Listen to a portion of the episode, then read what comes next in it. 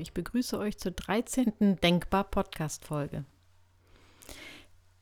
Diese Folge heißt Dem Erdmännchen aufs Fell geschaut. Was hat diese Folge mit Erdmännchen zu tun? Ich will mich heute wieder mit dem Thema Ängste beschäftigen und da können uns die Erdmännchen einiges erklären. Erdmännchen, jeder kennt sie eigentlich, diese niedlichen kleinen Wüstenbewohner, die in großen Gruppen leben und die man auf allen möglichen Bildern und Postkarten sieht, weil sie einfach so wirklich niedlich sind. Und interessant ist bei den Erdmännchen das Gruppenleben. Es ist nämlich so, dass immer einer oder eine im sogenannten, ich nenne das einfach Wächter-State ist. Also das ist der Wächter der Gruppe und äh, steht dann da so aufrecht und das sieht eben total niedlich aus, steht ganz aufrecht und guckt ganz aufmerksam links und rechts und ist 100% fokussiert auf die Wahrnehmung von Bedrohung. Er scannt sozusagen seine Umgebung, um dann, falls irgendeine Bedrohung auftaucht, die anderen dann auch warnen zu können, damit die ganze Gruppe fliehen kann. Und er macht seinen Job sozusagen bis zu dem Punkt, wo er von einem anderen Erdmännchen abgelöst wird. Und erst dann kann er sich wieder äh, anderen Dingen zuwenden. Dann kann er spielen, auf Nahrungssuche gehen, sozial mit den anderen irgendwie interagieren. Man könnte auch sagen, er ist dann im Erkundungsstate. Also vom Wächter-State wechselt er in den Erkundungsstate. Und diese beiden States sind sehr äh, klar voneinander getrennt. Also ein Erdmännchen im Wächter-State wird äh, Nahrung links liegen lassen. Selbst die von ihnen so geliebten Skorpione, äh, wenn da einer vorbeiflitzen würde, das Erdmännchen würde nicht zuschnappen, sondern bleibt im Wächter-State. Und erst wenn es abgelöst wird, kann es sich anderen Dingen zuwenden. So, nun, was hat das denn mit uns oder mit Ängsten zu tun? Ich glaube, dass wir auch äh, so zwei innere Zustände haben, die diesen beiden äh, Zuständen, also Wächter-State und Erkundungsstate, entsprechen. Wenn wir alarmiert sind, wenn wir in Angst sind, dann sind wir sozusagen im Wächter-State. Und dann bleiben wir auch so lange drin, bis unsere Angst irgendwie beruhigt werden kann und erst dann können wir wieder unsere Welt erkunden. Ja, uns mit schönen, verspielten Dingen beschäftigen. Warum gibt es denn auch bei uns diesen Wächter-State?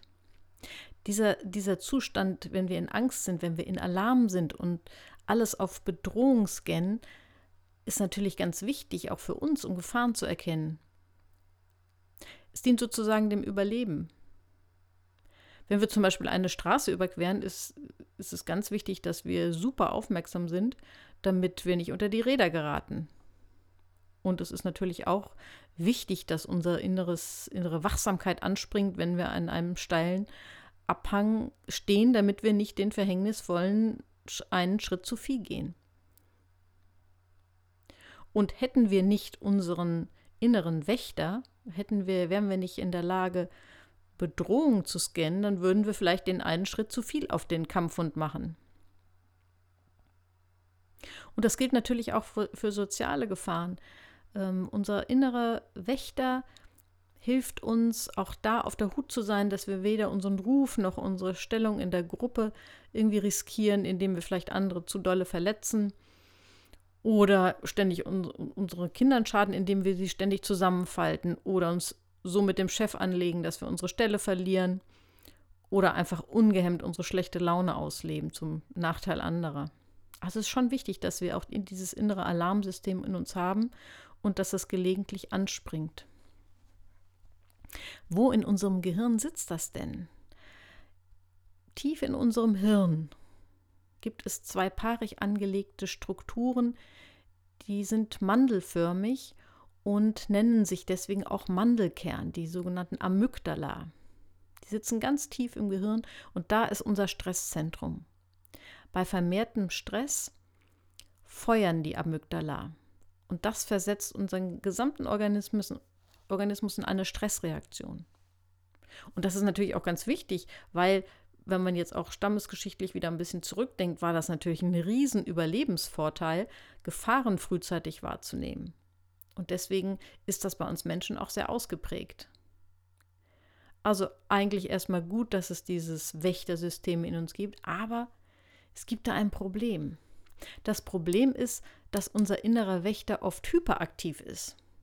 Und das macht uns enorm Stress.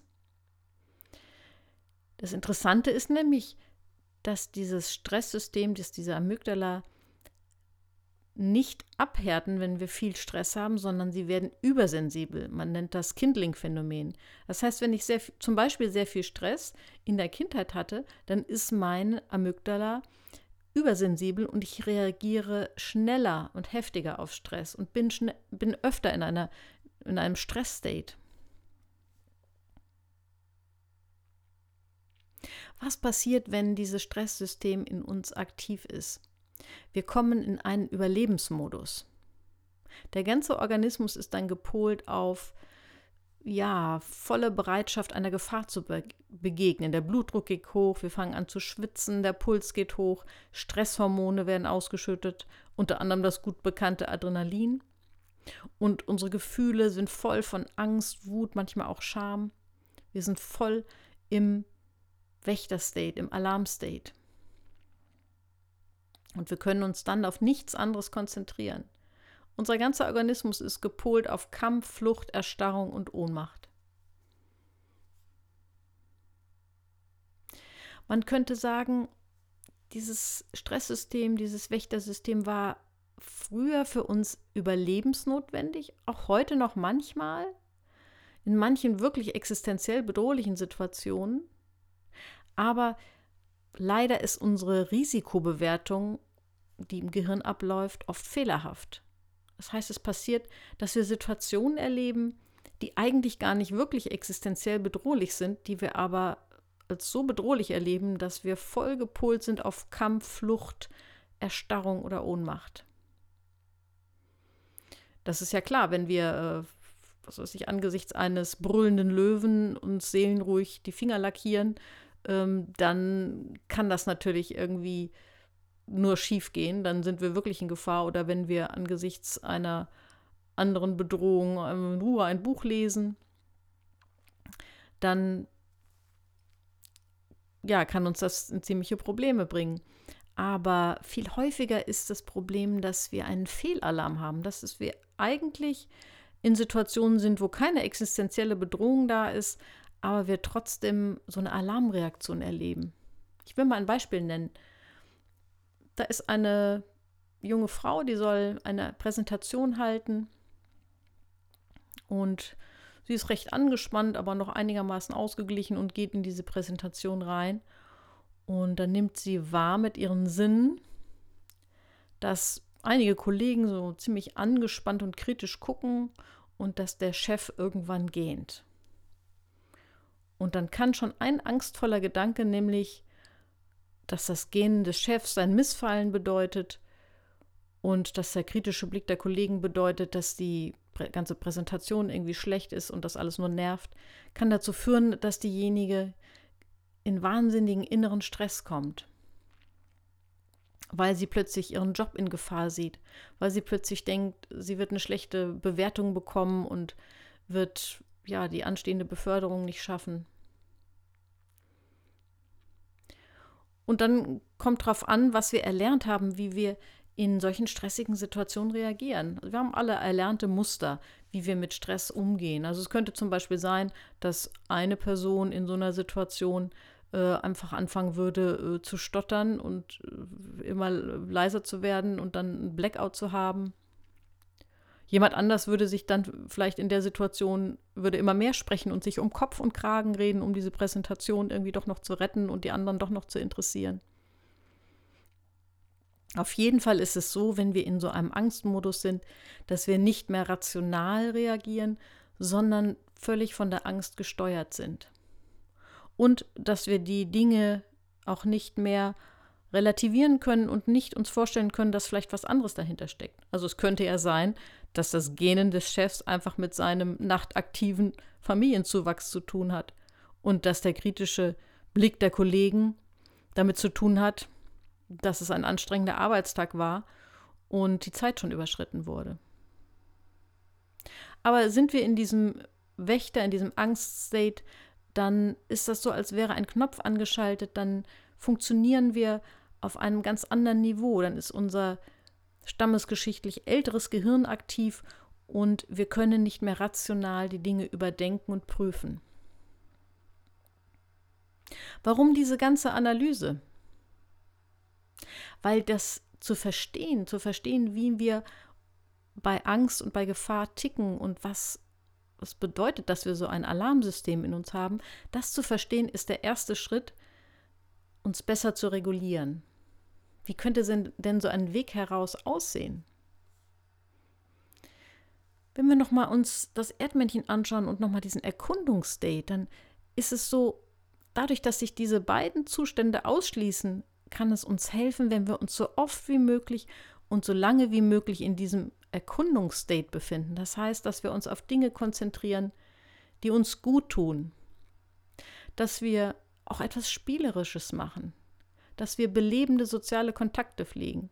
Ich, ich nehme immer gern diesen Begriff belebende soziale Kontakte, weil jeder weiß, auch du weißt, es gibt auch soziale Kontakte, die eher lähmen, die beschweren, die eher zäh sind und uns gar nicht gut tun.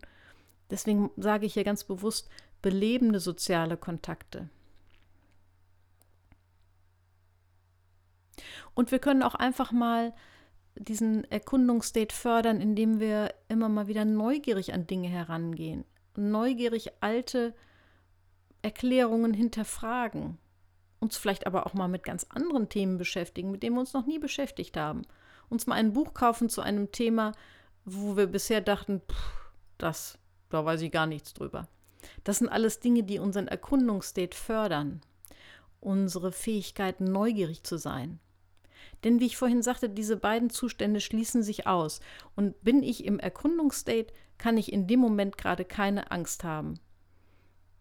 Und bemühe ich mich im Alltag möglichst oft in diesem entspannten Erkundungsstate zu sein, dann stärke ich die Entspannung in mir und ich werde weniger schnell in einen Stressmodus kommen.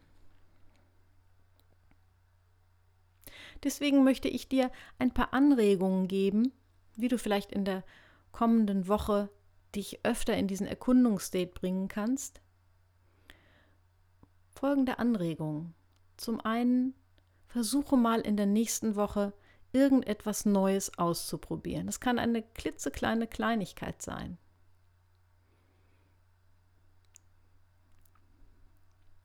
Versuche in der nächsten Woche ganz bewusst dir ein, zwei belebende soziale Kontakte einzuplanen.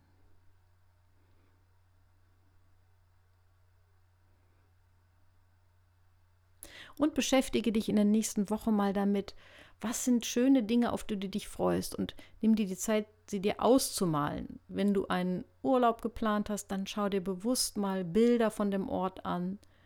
Wenn du ein schönes, eine schöne andere Sache geplant hast, dann stell dich innerlich innerlich richtig drauf ein und versuche Bilder zu aktivieren, um deine Vorfreude zu steigern. Und ich hoffe, dass diese Erklärungen zu unserem inneren Stresssystem auch dazu führen, dass du bewusster auch wahrnimmst, wenn du in Stress kommst, wenn deine Angst anspringt, dass du so, so ein bisschen dein eigener Forscher wirst. Dass du nicht mehr dann nur Angst bist, sondern dass du auch ein bisschen von außen drauf gucken kannst, dich beforschen kannst, ah, so bin ich, wenn ich in Angst bin. Auf diese Situation reagiere ich, reagiere ich. Das ist mein Muster. Und beim nächsten Podcast werde ich noch weiter auf diese Frage eingehen, was können wir tun, um aus dem Angstmodus rauszukommen. Ich denke, wir können das alle im Moment ganz besonders gebrauchen, denn wir sind ja immer noch mitten in der Corona-Krise und ich erlebe immer wieder Menschen, die im Moment ziemlich kämpfen, auch mit Ängsten kämpfen. Und deswegen wollen wir das das nächste Mal nochmal vertiefen. Und ich werde euch das nächste Mal etwa, etwas über das obere und untere Gehirn erzählen und wie uns dieses Modell helfen kann, einfach mehr in einem entspannten, angstfreien Zustand zu verweilen. Viel Kraft euch allen und viel Spaß beim Umsetzen.